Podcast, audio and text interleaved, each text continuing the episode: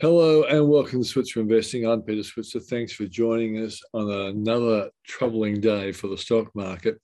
And on the program tonight, we have Raymond Chan. He'll discuss that fair value for the Australian stock market is actually over 7,000. And his thoughts on shares well, you know, we asked the question: Is it going to be a correction, or is it is is is this a buying opportunity, or is it something a lot worse? And then we have Ron Shamgar, who discusses whether inflation will actually hit seven percent by the end of the, the, year, and what it actually means for stocks. Um, that's a really important issue. If inflation comes off the boil, over the course of the next three to four months, the stock market will have a different attitude because it'll mean that the fears around interest rates could be brought down a notch or two, and that will be good for stocks. Now, before we go to our first guest, uh, Shane Oliver sent over a really interesting piece, which I'd like to share with you. And he says that share markets have fallen sharply in recent weeks, which we're all aware about, continuing the plunge that started earlier this year due to worries around inflation, monetary uh, tightening, that there's you know higher interest rates, recession, and geopolitical issues such as the Ukraine war. Now he says it's still too early to say um, whether markets have bottomed, and he also says that uh, it clearly is going to have an impact on everyone's superannuation.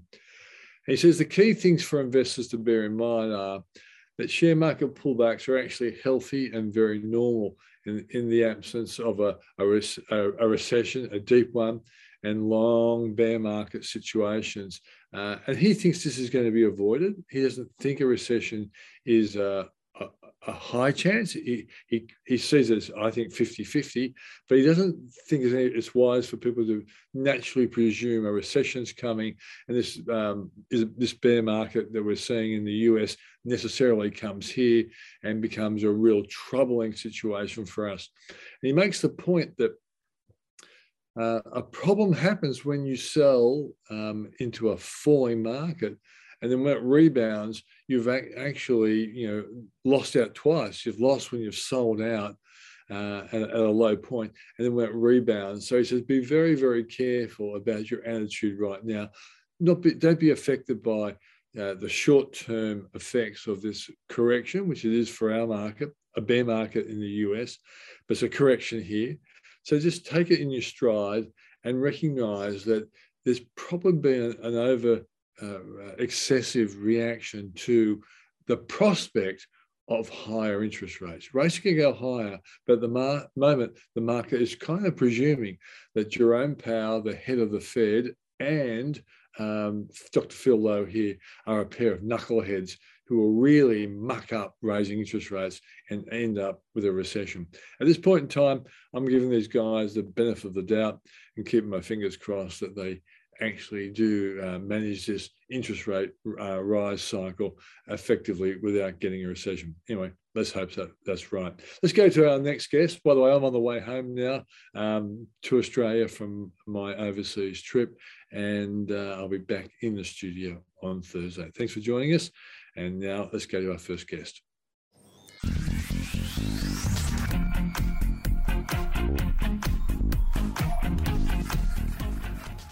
An interesting market today, notwithstanding the fact that it's a Monday, plus it's a day before a US public holiday. But uh, let's have a look at the winners and losers. I want to start with the losers because the market finished down 0.6 of 1%. And interestingly enough, they're all in the resources column, right? Materials and energy. I guess that tells us something as we get increasing talk about a recession. Uh, people are starting to worry about what that might mean for the outlook for commodity prices. But I think it's also a function today a little bit because we are getting towards the end of the year. There are some great profits in terms of the materials companies, the BHPs and the Rios and the Woodsides, and maybe a little bit of profit taking. So BHP down 5%, Woodside, Rio down almost 5%, and Fortescue 8.4%. Then the energy side, Woodside and Santos both off 5%, and then South 32 down 2.4%. There were some other losers as well, but that's what really accounted for today's losses. Let's go to the uh, on the winners side, and this is more representative of perhaps of the sectors that haven't been doing so well, and and, and are perhaps a little more defensive in nature. So Transurban is probably the odd one out there. It responded in, to, in terms of a, a, better than expected uh, half yearly distribution. That says, I guess, something about the confidence with which they're looking at their business going forward. But some of the beaten up tech stocks, Xero up 3% uh, some of the retailing stocks in uh, JB Hi-Fi up 4%. Wesfarmers was also with a good gain of 3%. And then healthcare, CSL up 2.8%. And then finally, most of the banks were also higher. So stocks did a pretty tough last week, the last couple of weeks. We saw a bit of bottom fishing in those, and, and people were buying some of the more uh, beaten up stocks and selling in the resources. And I wonder if that's going to continue in the next couple of weeks as we get to that all important 30th of June uh, on Thursday week. But remember, no, no, no leads tonight because uh, no a holiday in the United States, and I guess we're going to see a fairly subdued market for the next couple of days.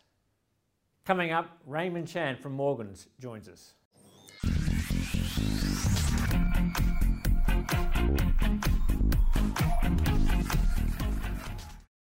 According to my next guest, fair value for the Australian stock market is over 7,000. Joining me now to discuss that, plus to share his thoughts on whether this is a correction and still a buying opportunity, I'm joined by the head of the Asian desk at Morgans, Raymond Chan. Raymond, welcome to the program. Hi, Paul. Thanks for the invitation. Oh, great to see you again. Now, I'd like to uh, really put you on the spot here, but we are undergoing a correction, and the, I think the, the question many investors have is is this has the trend changed? Uh, is it we we in a bear market in Australia yet, or are we still a market where you buy the dips?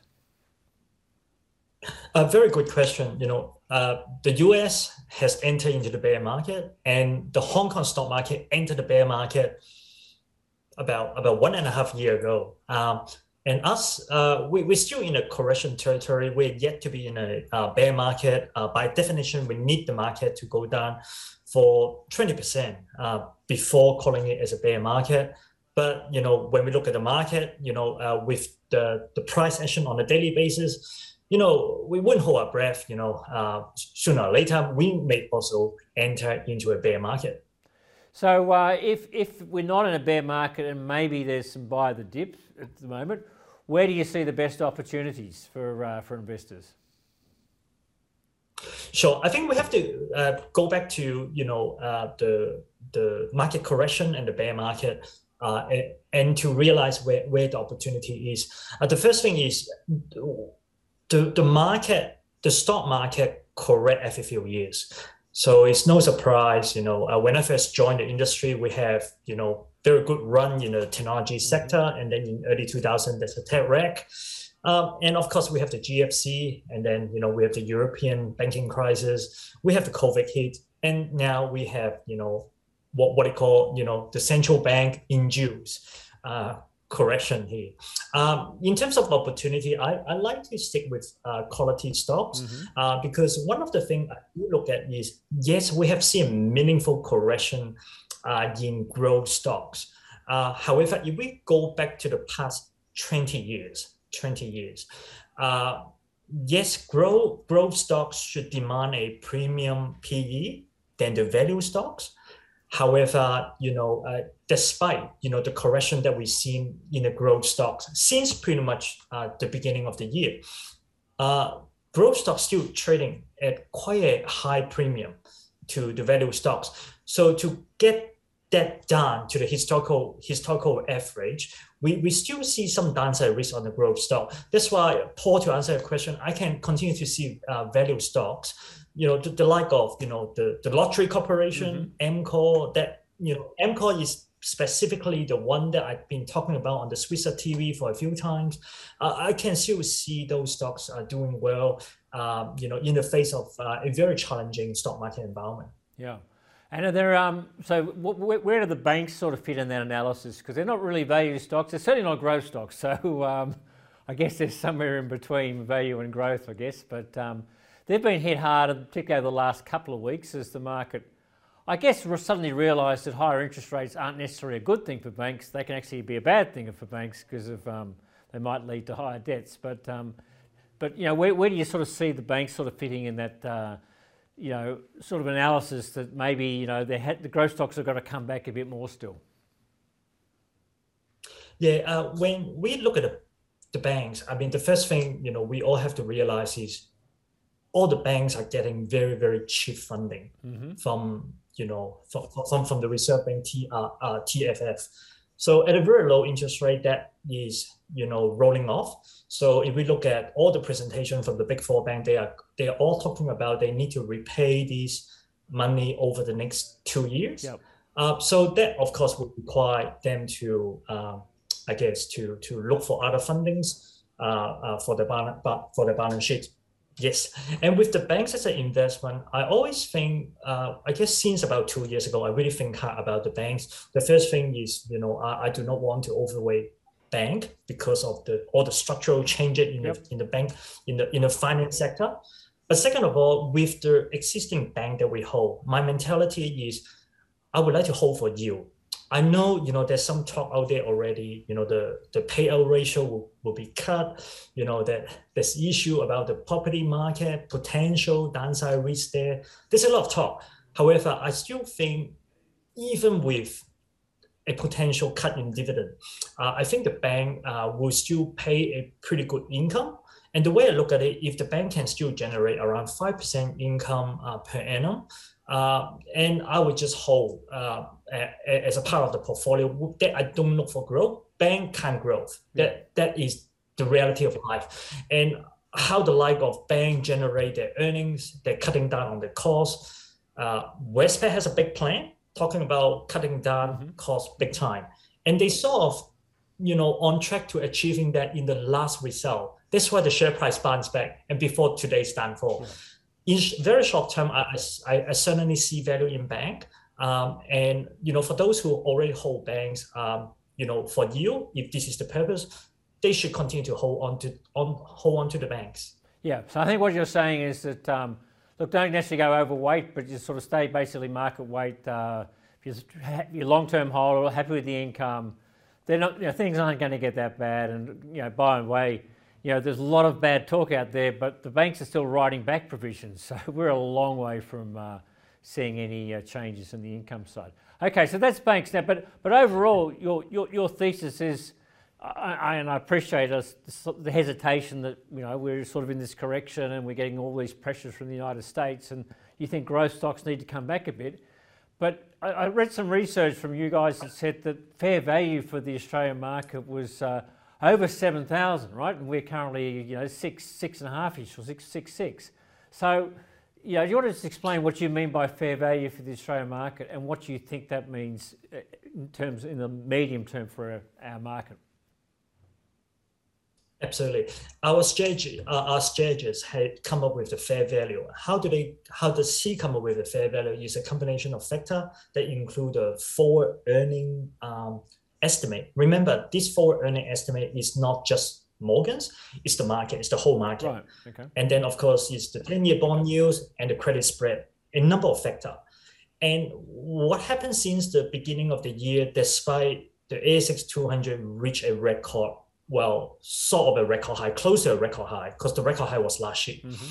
uh, the fair value continued to go downgrade because of the lower earning estimate. However, what happened now is after a series of downgrade lately, especially over the past two weeks, uh, we see we see the fair value, you know, stabling around the seven thousand one hundred uh, one hundred mark. Uh, as of today, of course, you know, it is well below seven thousand. The reason why the fair value failed to downgrade further, I have to, you know, explain a little bit further. Is because of credit spread. What do I mean by that? Is there, there's there, everyone know that the globally all the government bond yield are shooting higher. This yeah. means people are selling down the government bonds, but this money in for now they are all going into the corporate bond. So the credit spread, which is different between the investment grade bond and the junk bond, are at a level that is not worsening. In, in fact, it's improving. Money are not, the money are not leaving the bond market as a, as a, as a result of the improvement in the uh, credit spread, we see a stabilization of fair value. Yeah. However, the market, we saw what happened last week, you know, we have a massive sell-off on the back of, you know, the Federal Reserve action. Uh, the market overshoot on the downside. That result in, you know, the market being something like at least 450 points below our fair value. Uh, for us in a very short term, that create value for the long-term investor. So that, that's how we see the uh, fair value. The fair value will continue to change. And the biggest change, uh, Paul, I will see is in the upcoming reporting season. Uh, that will, you know, in a couple of months' time.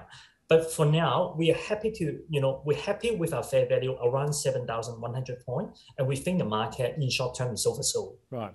So um, once we get through tax loss selling in, uh, in June, which we're probably getting towards the end of, uh, and we start rolling into uh, earnings season and some of the influences maybe from the US uh, settle down a little bit, uh, you're a little more confident in terms of the, in the, sh- the, short to medium term outlook for the market. Is that a, is that a fair synopsis, uh, Raymond? Yeah, it's a, it's a, it's a, it's a fair, uh, uh, if we, you know, look at the seasonality as well, you know, the second half of the year tend to be, you know, better than the first half. And also just a quick word on the tax loss selling. Yeah. Uh, as we know, you know, uh, June is the end of financial year, but also happen with the funds management industry yeah. is the funds manager will have to open up their book to show people what are their holdings.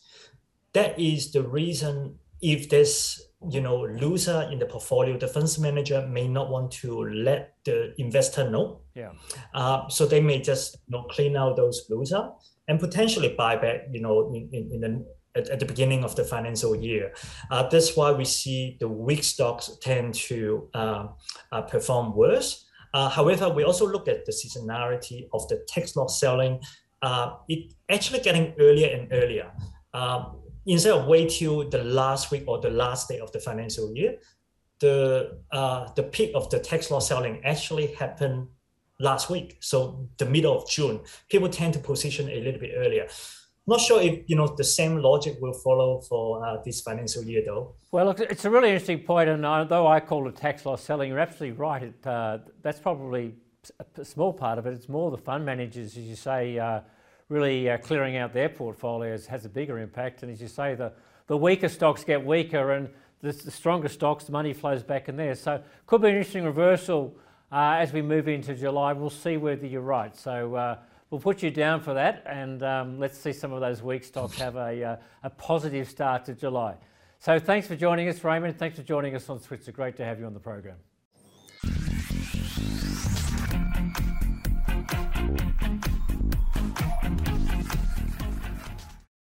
Last week, the Reserve Bank governor implied that inflation might hit 7% by the end of the year. To tell us what he thinks, whether that's going to happen and what that means for stocks, plus some stocks that could benefit from higher interest rates and a couple of takeover targets, I'm joined by Ron Shamgar, the head of Australian equities at Tamim Asset Management. Ron, welcome to the program. Thanks for having me. Now, How you doing? Now, last week the uh, Reserve Bank governor came out and said that uh, he said that inflation perhaps could get to seven percent um, by the end of the year. That was probably a little bit higher than many in the market were talking about because earlier we'd seen sort of six percent, and the, the, last CPI figure was was less than that. Uh, do you think a seven percent is achievable, and, and b you know what's your reaction to that? Has that changed your outlook and the way you're thinking about markets at the moment? Yeah, definitely. Look, uh, there's there's no doubt that the outlook for the Australian economy has changed dramatically over the last week. Um, I think um, you know even though our inflation rate in Australia is below seven percent at the moment, I think we're seeing the US um, you know inflation numbers sort of hitting 8.6 percent um, a couple of weeks ago. And I think there's no doubt that if, if you look at what's happening uh, in Australia, we've had um, uh, you know minimum wage growth uh, we've had, um, you know, essentially a, an energy uh, crisis. Uh, energy bills are going higher. And I think we're going to see, I mean, we, we stick to a lot of companies and we see a lot of companies in the market in different industries and everyone is, is seeing margin pressure and they're all looking to put up their prices over the next few months. So I think we haven't seen inflation sort of peak yet in Australia. And I think we're a little bit behind where the US is. So I think it is quite likely um, that we'll see, uh, you know, inflation uh, go higher. Now, whether it hits seven percent or a bit lower, a bit higher, uh, you know, it's anyone's guess. Uh, but there's no doubt that central banks, you know, here in Australia, looking at the US, they really sort of have been behind the curve, and they're, they're trying to kind of like front load uh, the rate rises uh, so inflation doesn't get out of control. And in fact, I think the market kind of wants that. Mm-hmm. And the market is afraid that central banks won't go uh, quickly enough and inflation does get completely out of control. Uh, and, you know, we've, we've said this for a while, but we believe that the current inflationary issues, um, you know, are not going to be solved purely by raising interest rates. You know, raising interest rates will reduce consumer spending.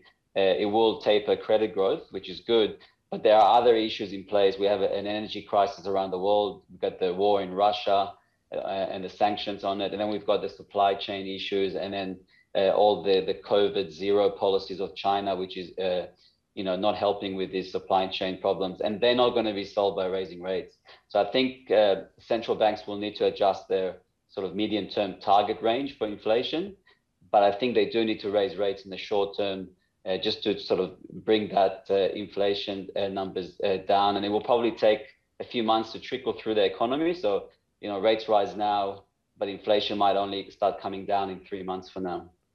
And do you think that we're over the worst in terms of the um, the way the share markets reacted to the news out of the states and higher forecasts in Australia, or do you sense that there's still because no one has yet sort of got a handle on whether it's peaked or not, um, we, we aren't out of this uh, sort of conundrum yet?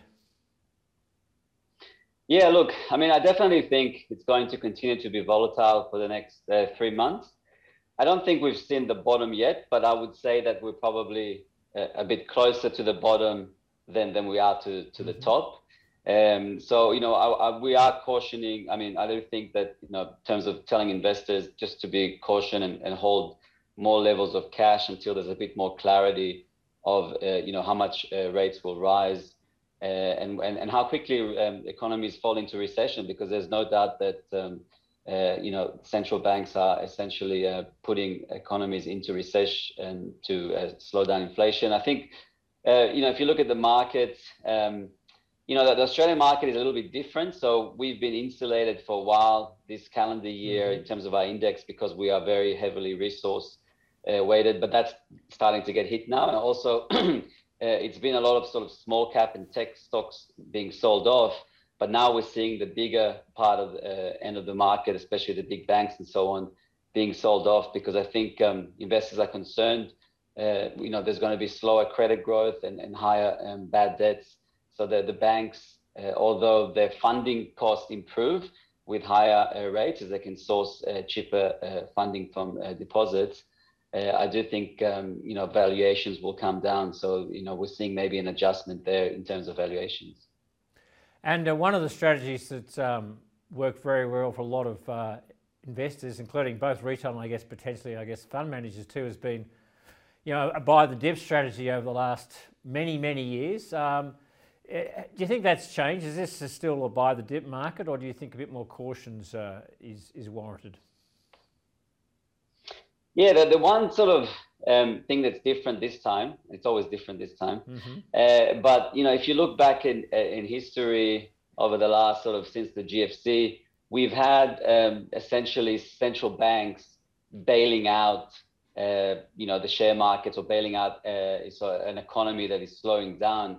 What we have here is the exact opposite.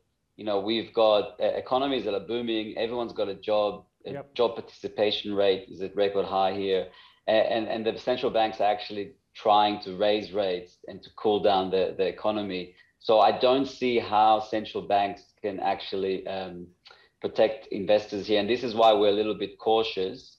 Um, I think that, like I said, the, the market is discounting everything that's going to happen over the next sort of three to six months. So obviously, when they announce we hit a recession, markets will be rallying, and that will be the bottom. The question is, well, when will that be? And and um, yeah, that that's really the uh, the key here. So I don't think central banks are, are going to to bail out uh, us this time.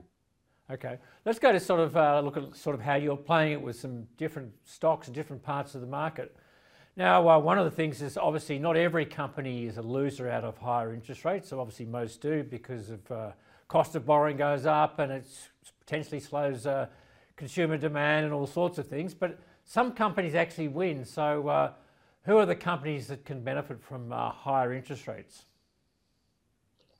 Yeah, sure. So, I mean, there's actually a few companies that we looked at, and they're, they're clear beneficiaries from higher rates. These are the companies that essentially hold large amounts of money uh, on behalf of their, their clients, and they get to earn or to keep that interest uh, income from that. Now, obviously, over the last few years, with interest rates being zero, they haven't earned any money on that.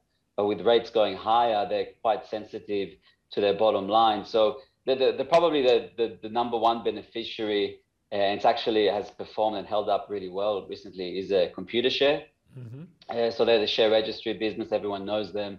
They've got about a, a $25 billion uh, float or, or, cash that they hold on behalf of their, their clients uh, with them. And essentially, they get to keep that interest rate. Now, they've highlighted to the market uh, that they get to, uh, they get for every 1% uh, rate rise, it's about a 26 cents EPS in terms of US dollars benefit to their bottom line. Um, so that's quite material. That's uh, you're looking at about uh, 25% accretion on the mm-hmm. current yep. uh, consensus forecast. So uh, just to give you an idea, you know, if they raise rates by 2%, say here and in the US, that's an additional 500 million dollar US of, of, of income before tax for computer Computershare. So I think we've seen that stock hold up quite well. They're probably trading on about 17 times uh, P next year and they, and they pay a dividend. So maybe, maybe that's a bit of a safe haven stock. They would have could, been, if you could say that in this market. They probably would have been quite pleased with the dot plot last week that um, showed that the governors of, uh, the, at least the members of the Federal Open Market Committee had changed their forecast from about 1.9 to I think it was 3.4 percent uh, in the space of three months. So uh, in terms of the Fed fund rates at the end of the year, so that would have been good. Are there any small caps? Uh, Computershares, I guess, is a big cap stock. Um, are there any small caps that, that come to mind, perhaps in different industries, that you look at in that in that vein?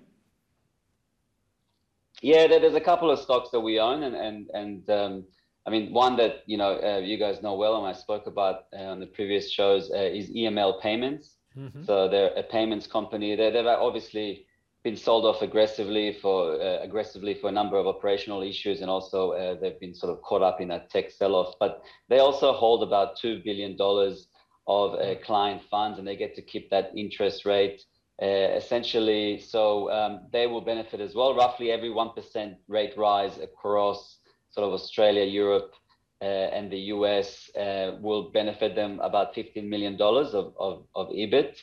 And that's pretty material considering they'll make about 55 mil uh, EBITDA this year. So they're also a, a beneficiary from that. Um, and, and, and, but putting aside, they had some operational issues in the business which is why they've been sold off uh, quite aggressively recently.